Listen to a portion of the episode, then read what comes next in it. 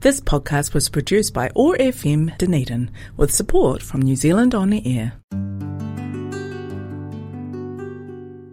It's time for Muslim Chaplaincy Conversation at OAR FM Dunedin. Bismillahirrahmanirrahim. In the name of God, most gracious, most merciful. Assalamu alaikum, which means peace be with you in Arabic. My name is Arina Aizal, and I'll be your host for the Muslim Chaplaincy Conversation.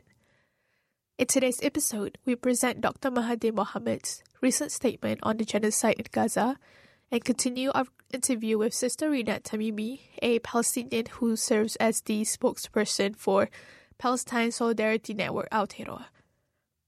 We begin, though, with a recitation of the Quran by Sheikh Mishari Alafasy, the three last surahs of the Quran, Surah 112, Al-Ikhlas, Purity of Faith, Surah 113, Al-Falaq, Daybreak, and Surah 114, An-Nas, People.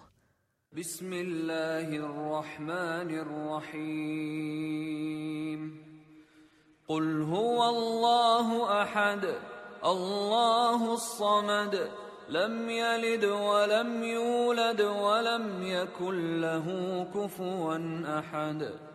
الرحمن الرحيم.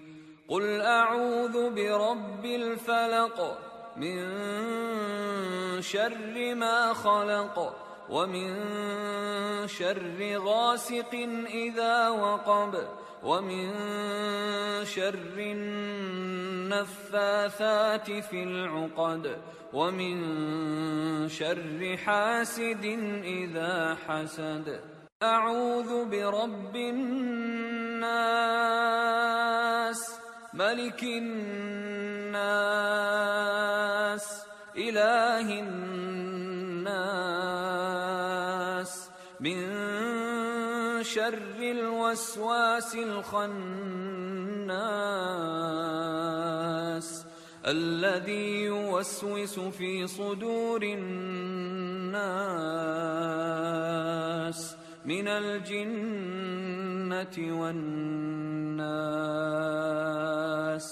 God, the One, God, the Eternal, the uncaused cause of all being. He begot no one, nor he was begotten, and no one is comparable to him. In the name of God, most gracious, most merciful. Say, I seek refuge in the Lord of daybreak against the, the harm in what he has created. The harm in the black darkness when it overspreads, the harm of those who secretly conspire, and the harm of the envier when he envies. In the name of God, most gracious, most merciful, say, I seek refuge with the Lord of people, the King and the Master of people, the God of people, against the harm of the sinkling whisperer, who whispers into the hearts of people, whether they be jinn or people. Look at a webinar organized by the Arab Organization for Human Rights entitled A Critical Discussion on the International Community's Approach to Gaza Genocide. I'll read what he said in his talk. Assalamu alaikum wa rahmatullahi ta'ala wa barakatuh. May peace be upon you. First of all, I would like to thank the organizers for inviting me to share some thoughts with all the distinguished personalities present. I do not know how much of what I can say can make any difference to the situation in Palestine, where we witness every day for the past two months the barbarity of Israel conducting mass murder and genocide. But I am bound by a very basic principle in Islam when witnessing a grave injustice in which, if I am not capable of raising my hands and joining the fight, I must speak up and oppose the tyranny. And that is what I'm doing. I am now 98 and I have lived through numerous phases as the world evolved. I have witnessed the cruelties and atrocities of colonialism, the arrogance of the colonialists, and the hypocrisy of powerful nations.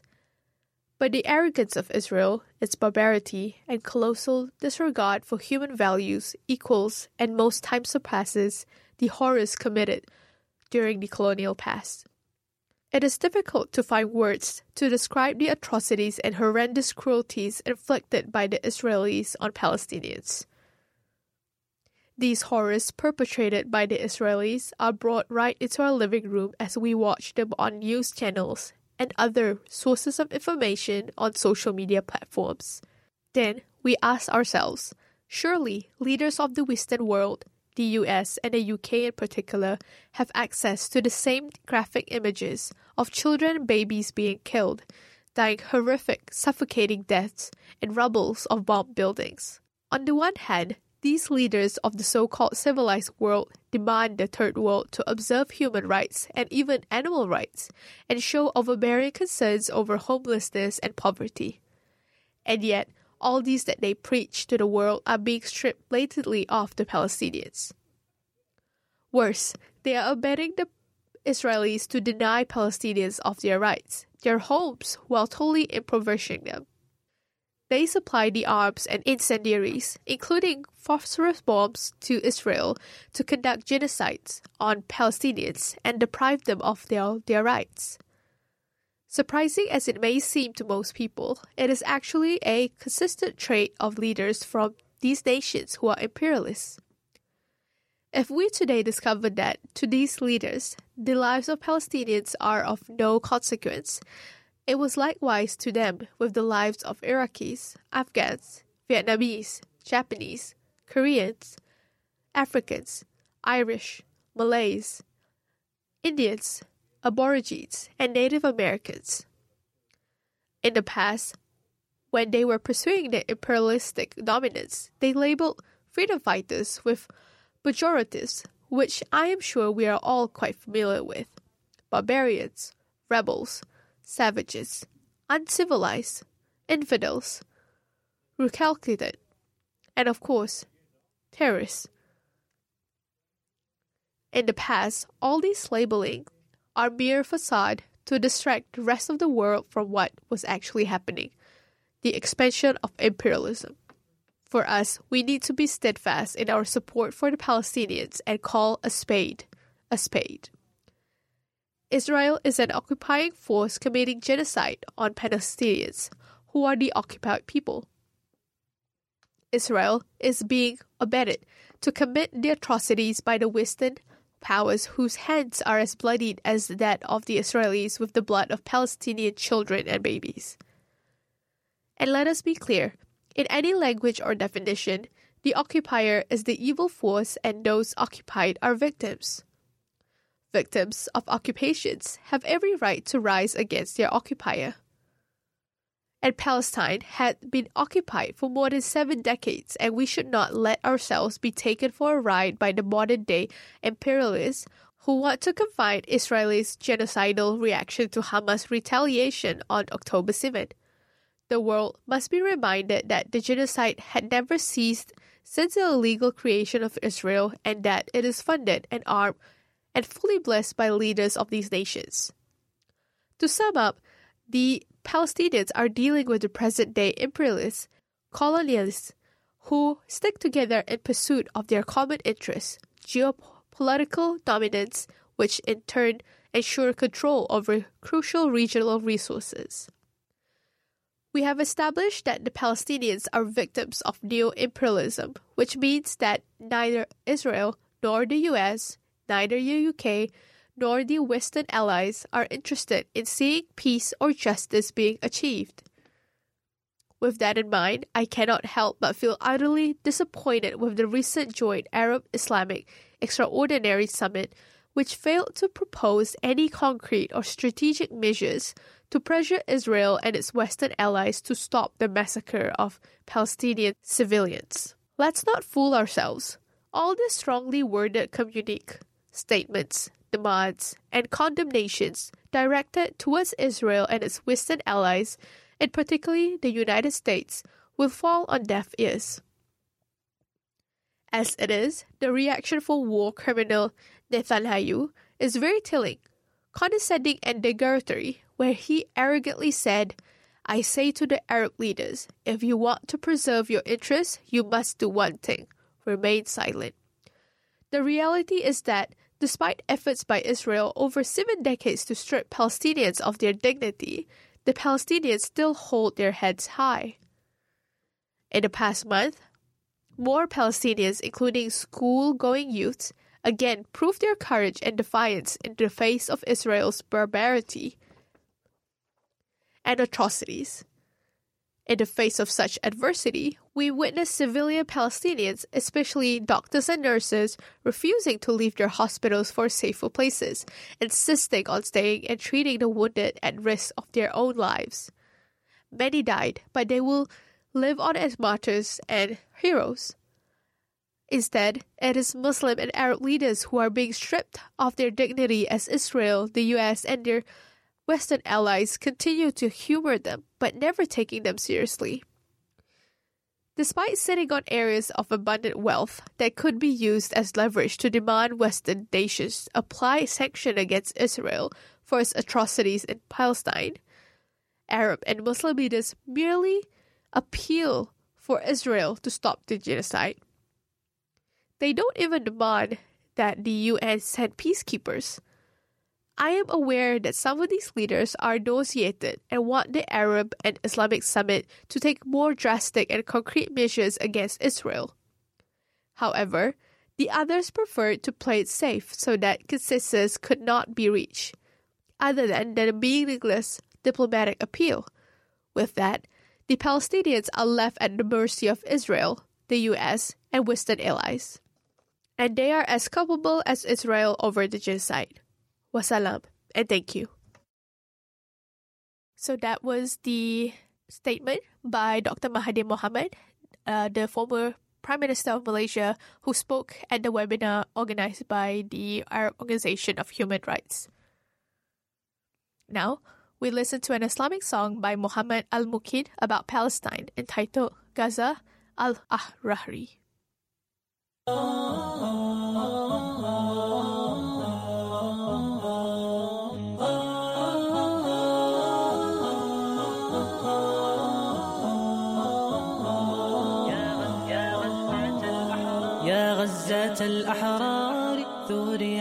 الفجار يا غزاة الأحرار ثوري على الفجار. هيا قذيفي بالنار يحفاد صهيوني. هيا قذيفي بالنار يحفاد صهيوني. يا غزاة الأحرار ثوري على الفجار. يا غزاة الأحرار ثوري على الفجار. هيا قذيفي بالنار يحفاد صهيوني هيا قذيفي بالنار يحفاد صهيوني ولتأخذي بالثار يا غزاة الأطهار. ولتأخذي بالثار يا غزاة الأطهار. من غارات الكفار عباد أفيوني من غارات الكفار عباد أفيوني فليصمود الأبرار مهما قاوى التيار. فليصمود الأبرار مهما قاوى التيار. وسينصار الإسلام ويطيب زيتوني. وسينصار الإسلام ويطيب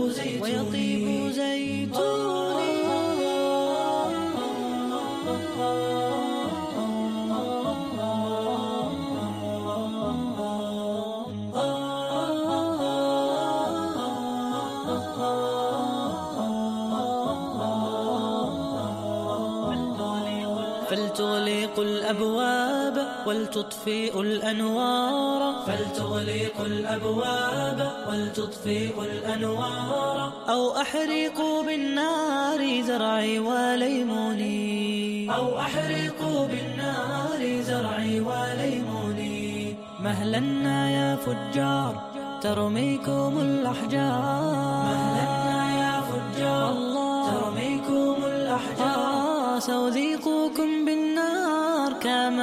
كما أذقتوني سأذيقكم بالنار كما أذقتوني لن يعبر التيار أبدا بلا إبحار. لن يعبر التيار أبدا بلا إبحار. بالجد والإصرار ستزول صهيوني. بالجد والإصرار ستزول صهيوني. بالجد ستزول صهيوني بالجد والإصرار ستزول صهيوني Assalamu alaikum, Sister Rinad. Wa alaikum assalam. Thank you so much for coming back to share um, the updates and also talk about your life under occupation. Thank you. Thank you for having me again. In the last episode, we talked about your background in New Zealand. Um, and so today we'll talk about your experience of life under occupation. There is a Jewish settlement in your ancestral city, Al Khalil or Hebron. Yep. Can you tell us what impact it has on the life of inhabitants of the city who live there? Yeah, definitely. Um, it definitely just um, creates a sense of fear uh, for Palestinians that live there, um, a sense of fear, and also a sense of reminder that our land is still occupied by um, the Israeli um, military and the Israeli um, state. And um, economically as well, it has a huge impact on the Palestinians and their everyday. Um, everyday, like for example, if someone has a shop nearby the settlements, or um, or they have a um, place of work or a place of living, then um, it's just not a very good experience for them because they keep seeing the settlers around and um, just that sense of fear. Um, yeah, mainly. And how would you describe the effect of that Israeli occupation on the Palestinians? Um, very. It's. It just makes you feel like you can't do anything in your own country and in your in your own city. You just feel like you're being constantly watched.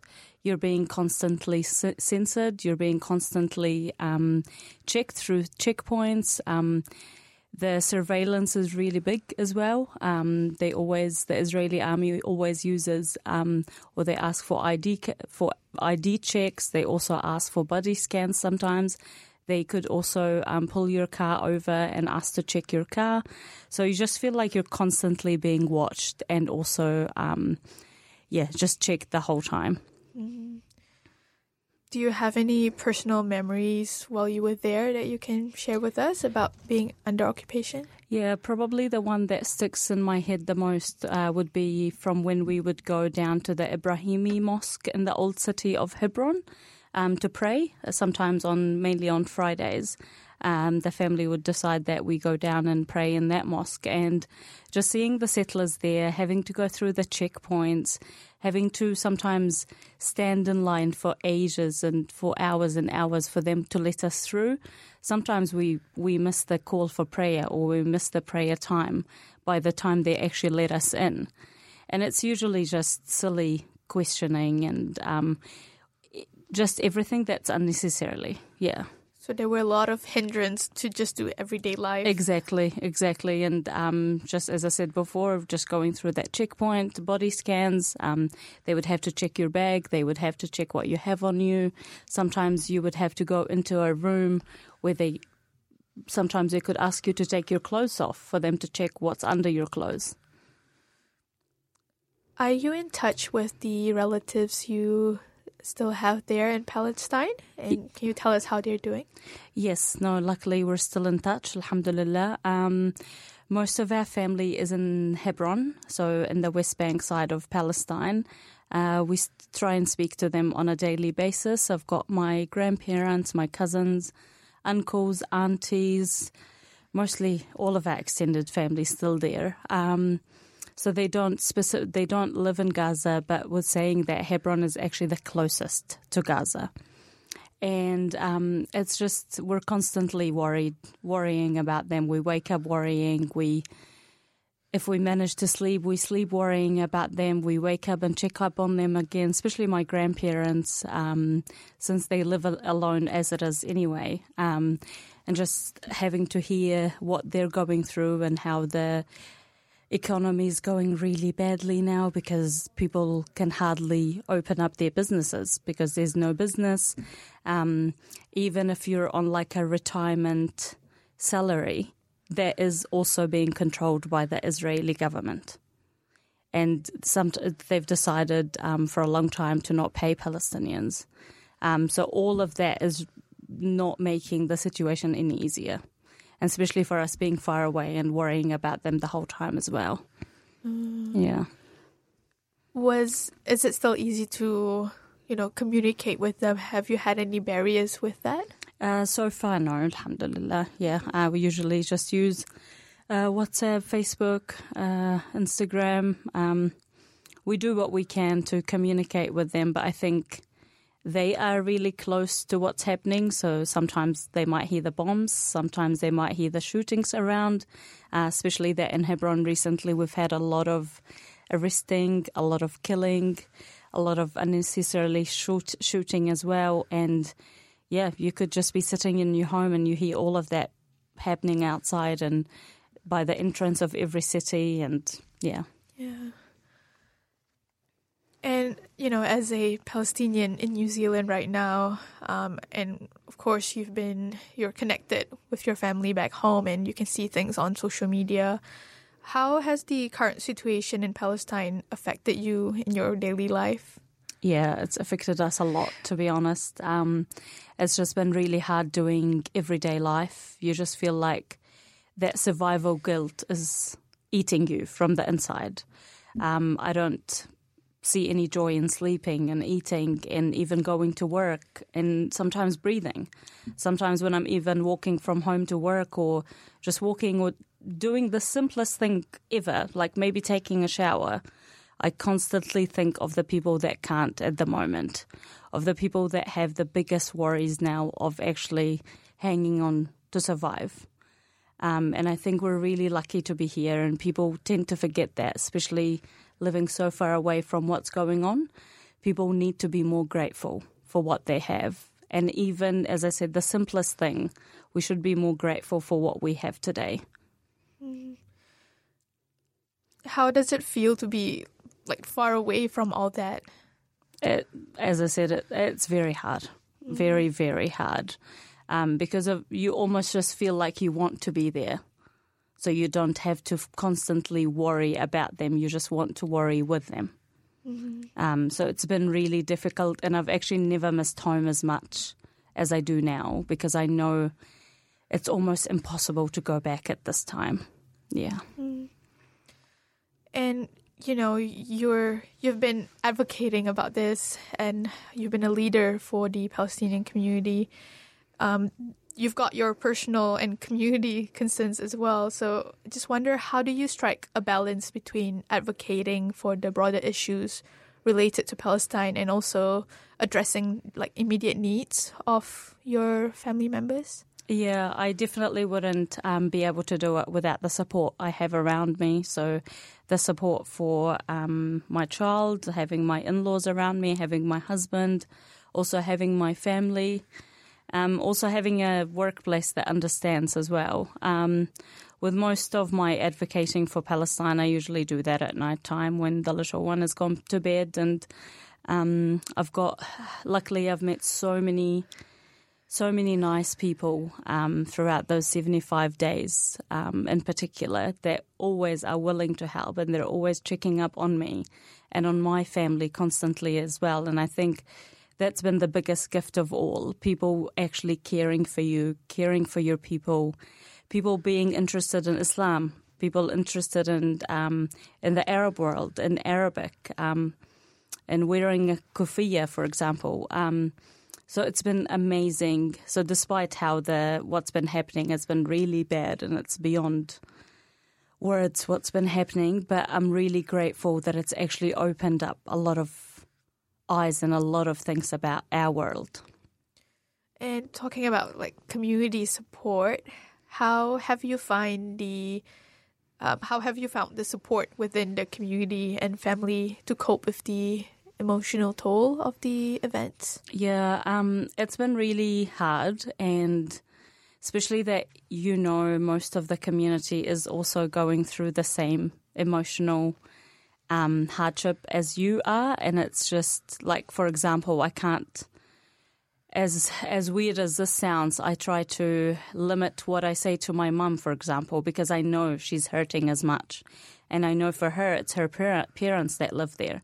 So that's been really hard, but also having friends around me, having the community around me, constantly checking up on me, constantly checking up if we need a meal to be cooked, if we need um, a ride somewhere, if we need just all all sorts of things. People have been wonderful and um, I also have my own little circle of friends that I know I can vent to anytime because they're hurting as much as well. And we're all so angry. We're very, very angry. We're sad. We just we just can't believe that we're still arguing about ending a genocide or not. You know, it's just we're all feeling kind of the same way in a way, and that's also been helping because you feel like you're not carrying this weight alone. Mm. Alhamdulillah that Alhamdulillah. you have that community support with you. Definitely grateful, yeah, because I know not everyone has that. And I try and be that person as well for others as well. Yeah. I wonder if you can share with us, like, as a Muslim, how has being a Muslim helped you in this time of crisis? Yeah, it's always good to be grateful. As I said earlier, it's I always just think again of what I have and how others dream of what I have. So just being thankful constantly to God, constantly saying Alhamdulillah, constantly saying that God has put us in this place. He's testing us. He's t- he's testing the people of Gaza. He's also testing us as well. And it is the biggest gift of all, I think, that I was born Muslim and that I constantly have in my heart just thinking of God and how God is watching us and how God will, inshallah, soon enough find us just, justice um, and our people justice because I know He's put us all in the spot for a reason and that He always has a reason for what He's doing. yeah. yeah it's very good reflections as a Muslim. Um, have you do you ever reflect on any verses of the Quran or any Islamic stories that relate to this hardship? Not that I um no, not that I can think of, but just the whole having the faith in my heart and just constantly reading Quran, praying because we feel like that's mostly what we can do. Just pray and pray and pray and read Quran and just leave it all in Allah's hands. Yeah. Yeah. You've been a very important person leading the vigils, um, especially the ones in Dunedin. Um, and you spoke at the candlelight vigil on 29th November. Mm-hmm. Um, it was also the International Day of Solidarity with Palestinian people. Can you tell us a bit about like what the significance is for that day? Yeah, so the 29th of November is usually um, in accordance with the General Assembly Resolution 32 over 40.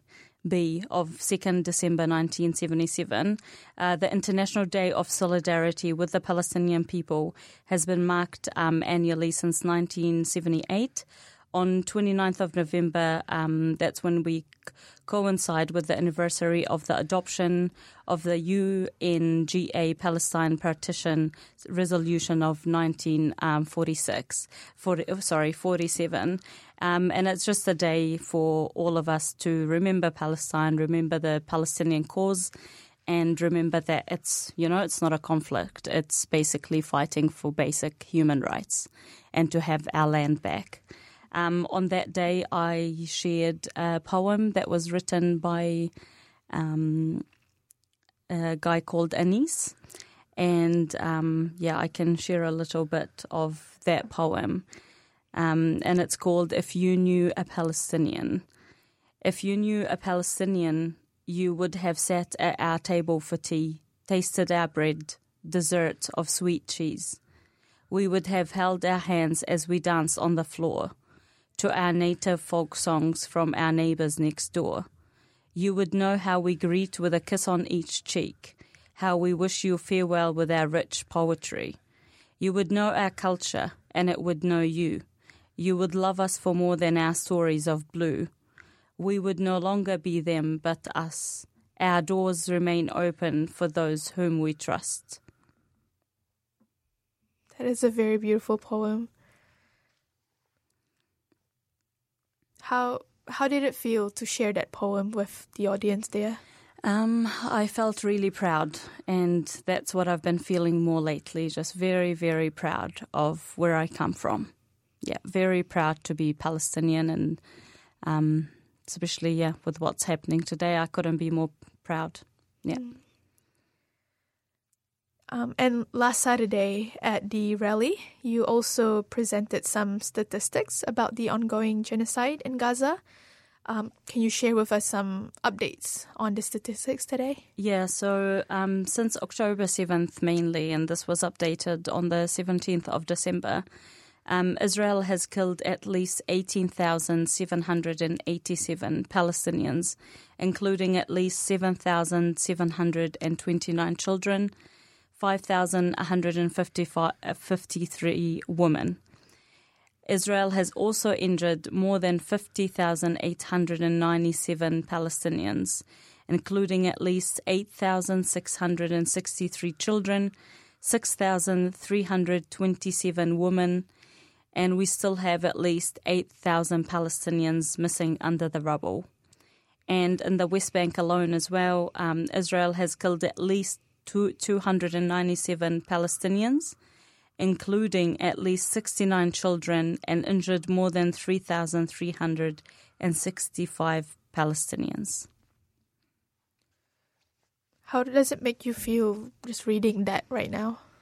I just feel like, as we always say, we're not numbers, you know, as they've killed more than 18,000, they've killed more than 18,000 dreams, 18,000 careers, homes, buildings. Um, people that all meant the world to someone.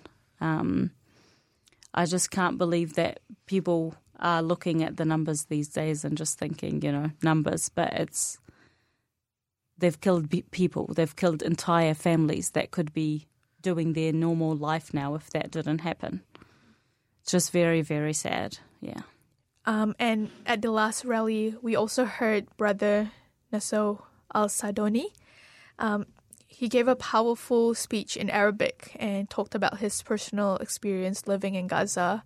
We would appreciate if you could share his life story with our audience. Yeah, definitely. Um, Nasuh Saduni and his family are definitely one of the strongest families I've met in Dunedin, mainly knowing that they are from Gaza. Um, and his daughter actually spoke at the previous rally, um, Dima, and she had actually lost her best friend that morning, and just the stories that they share are very, very raw and just very, very touching.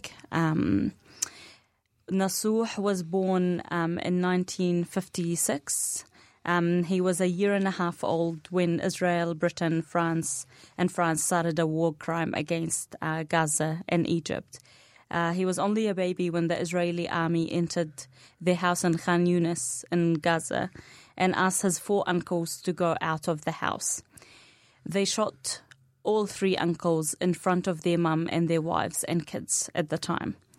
The fourth uncle was actually, Nasuh was hiding behind the uncle, and they killed the uncle while he was protecting Nasuh.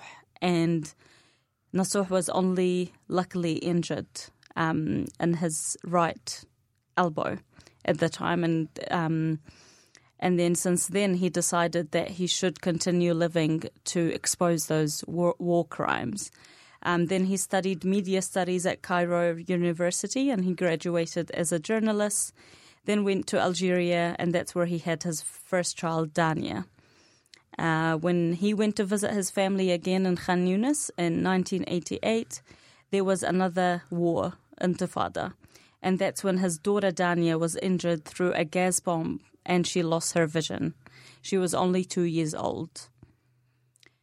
Then he went back in 1994, and that's when the Palestinian government was formed. And he worked as a journalist in Gaza, then became a manager at one of the TV stations. He kept on exposing the, those war crimes. Then he took his daughters to Egypt to get some health tre- treatment. Then the Egyptians decided to kick them all out from their country and they arrested them for 23 days without any reason, then sent them to Malaysia, and Malaysians said they would help them. and that's when they went through um, the UNHCR. Um, and after two years of um, handing in files and identifications and things, they were chosen to go to uh, to come to New Zealand. And they've been so lucky to be here, and they are really grateful and happy here. Alhamdulillah. Alhamdulillah. And thank you so much for sharing his story there. Yeah, and I um I actually forgot to mention that one of his uncles actually survived. Um, and because you might wonder why a one and a half year old would or how someone would remember what happened when they were a year and a half, but his uncle survived at the time, alhamdulillah, and he thought that was God's gift to him that um, he survived for a reason and he survived to keep exposing those war crimes and to tell Nasuh when he's older what happened. And so Nasuh could continue doing so, and that's what he did. It's great that we get to hear his side of the story because it's so important that um, we keep talking about all this. Definitely, no. Everyone um, was very touched actually by last Saturday's um, his speech in particular was very touching. Uh, besides the rallies and uh, the vigils, you've also been, you know, active on social media. And since the massacres in Gaza began, how has your experience been, especially, you know, advocating about this on social media? Um, it's been really good, and it's been giving me a sense of um, actually doing something for my people. I know that um, doing something could look different in everyone's eyes from what they can and can't do, but for me, the least I could be doing is exposing those war crimes and showing the world what's been happening. Um, as I mentioned earlier, I've been having so many questions from a lot of people, getting so many questions constantly about um, this place, that place, what's happening, what can they do, what can't they do. Um, it's been very powerful, and I think nowadays um, social media plays a huge part in what's happening because through that we manage to put a pressure on the government to call for a ceasefire, for example. We've put pressure on many governments around the world. So um, social media is definitely very powerful if it's used in the right way, of course. Yeah, and some people have mixed views about social media. I wonder if you can share any like pros and cons of social media that you've realized, especially in terms of um, the Palestine rallies and issues like that. Yeah, I mean, the con would be that um, sometimes, well, what's what we've been seeing mainly from the Israeli army side is they've been posting a lot of um, videos of what they're doing in Gaza, and um, some of them are true, some of them are not. Um, they've been using a lot of um, artificial intelligence to create these videos and images and photos. And sadly enough, some people look at these photos and they, they they believe them, you know. And I think that's just showing a different view of what Palestine is actually like or what is actually happening. Um, and I think the same goes with everything. If people aren't using social media in the right way, um, people could know where you live, could know more things about you, where you work, um, things like that. So it's always good to be careful. And yeah. Yeah, it it really opens people's eyes that you know the power of AI nowadays and how people can just twist stories. Mm, definitely. Yeah. Do you agree that the Zionists are losing the war of narrative thanks to social media? Yes, yes. Um, as well as posting or using um, AI to, you know, create images and videos and photos, they've also been posting videos mainly of um, the Israeli Defense Force in Gaza while they go inside houses and um, demolish toys and demolish books. They go into schools, they go into mosques. Um, they've been doing horrible things, even even taking some of our Arabic songs and singing them in concerts and saying stuff like, "Well, we're going to take over Gaza. We're going to take over Gaza." So they're actually taking pride in what they're doing, and I think when the world is seeing that, they are more well aware that it's, you know, what us Palestinians are fighting for is right, you know? And they're like, that's disgusting. Who does that? Um, so that's been good because that shows people the truth, basically. Yeah, especially because they're the ones posting it Yeah, themselves. definitely. Yeah. Do you have any advice for those young audiences about the effective use of social media? Maybe anything, anything that you've realized works uh, that you can share with us? I think mainly just keeping an eye out and being careful of what you share. Like, not everything that you read or see is true. Um, maybe just, yeah, making sure that what you're posting is actually legitimate and um, is true before you do so. And also being aware of um, scammers and hackers and not everyone that messages you is a real person or not everyone that messages you is a good person. Um, so yeah, it's good to just be aware of those things. You've shared with us very good advice um, on how people can help and understand the situation um, on social media. I wonder if you can share with us any lessons that we can learn in our personal lives about the struggle of our brothers and sisters in Gaza. Um, I think the lessons to learn are just, um, as I mentioned before, being grateful for what we have, um, just not believing everything that we see on social media or everything that we see on the news. We have been also seeing the news taking a big part in this, um, not necessarily posting the truth. They like to play around with their wordings. Um, for example, newspapers, TV channels. Um, so the yeah, I think the biggest lessons would be um, patience, being grateful for what you have, and enjoying every moment that you have with your loved ones. And we see a lot of young people these days advocating and um, helping out with the cause. I wonder what are your thoughts on the importance of teaching the next generation um, about Palestine and what's going on? It's very, very important. Very, very important for children to know from now what's going on because that's the only way that history will make itself. That's the only way that um, Palestine will be free one day. And um, it's good to know that we've all taken part of this, and it's good to know that when you look back and when you have your grandparents and grandkids and um, great grandkids ask you what you did at the, this time, you will be proud of what you answer them. And I think it's very important because they can carry it generation to generation. And that's how I've carried it. I've carried it from my mum.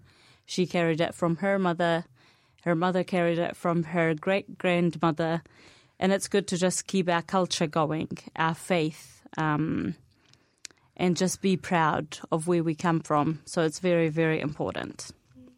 It's good that these messages can go down generations as well, so Yeah. that people you know keep talking about Palestine and the culture and all the good things that come from it, even before war. Definitely.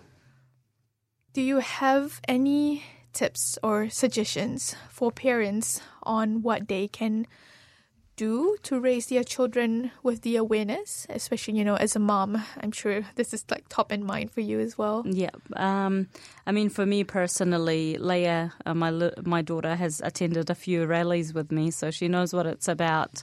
She even chants at home sometimes, and she keeps on saying "Free, free Palestine, free Gaza." So it's good to have that in them from a very young age. Uh, maybe sharing photos of the map. Uh, there are heaps of uh, little books.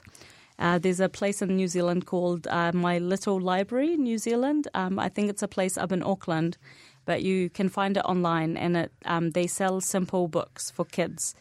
And there's heaps of books about Al Aqsa, um, about Palestine, about um, one of one of them is called the, the olive tree. One of them is called Sitti's uh, olive tree or recipes or something. Sitti meaning grandma.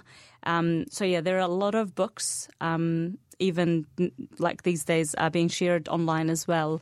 They're very simple that you can show your kids the map. You can talk them in an easy language about Palestine.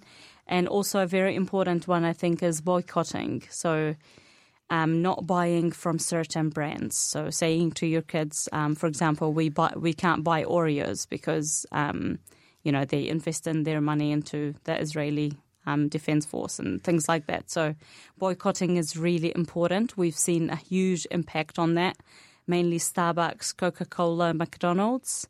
They've all been struggling financially because of boycotting. So everything we're doing is working. It's just going to take time. Yeah. Can you share with us what Muslims in New Zealand can do for their brothers and sisters in Palestine? Yeah, I think definitely a lot of praying, uh, definitely a lot of Quran, uh, yeah, a lot of praying, a lot of just being there for each other, just being there for their brothers, their sisters, um, checking up on one another, making meals for one another. Um, also, obviously, attending rallies, raising awareness. Um, maybe in their workplaces, they could tell more people about Palestine, take posters, flyers. Um, again, the whole boycotting thing, it's very important. I know as Muslims, um, you know, we keep an eye out for halal, not halal. It could be the same kind of. Um, there's actually an, an, an app called uh, Halal Kiwi. It was created by a Muslim in New Zealand, and that app, um, you can scan the item that you're going to buy, and not only it tells you if it's halal or not, it actually tells you whether to boycott it or not, and it gives you other options to buy instead. It's yeah. a very useful resource. Yes, yeah. Um, also, as part of the uh, Palestine network you've you're involved with, wo- can you tell us about the December rallies that's happening over? Yes, so uh, we've had two so far. And um, inshallah, we're just going to be having one this coming Saturday, the 23rd of December. And we will be taking a break after that just because everyone needs a break. Um, and it's to make us also better to keep going forward, um, to keep fighting for this and keep um, raising awareness. So, inshallah, uh, once we meet up in the new year, we will make more decisions. But um, a very important page that we always post on. It's called Dunedin for Justice in Palestine. And uh, that is on Facebook, uh, easily uh, it can be easily accessed by anyone, and you'll just need to click join, and we can confirm that. Um, but that's where we post about our future events. Yeah. Thank you so much, Thank Rinad. you. I really appreciate all the work you do, uh, all the mahi you do for your community, and you know raising awareness of what's happening. Thank you so much. Thank you. That is the end of our program today. Thank you for your time. Special thank you to ORFM for facilitating the production of this program. I should add that the views expressed in this podcast do not necessarily represent the views of Otago Muslim Chaplaincy or Otago Access Radio. If you have any questions, please email muslimchaplaincy at otago.ac.nz. We hope to see you next time, inshallah. God willing. Assalamualaikum. You've been listening to Muslim Chaplaincy Conversation at OARFM Dunedin.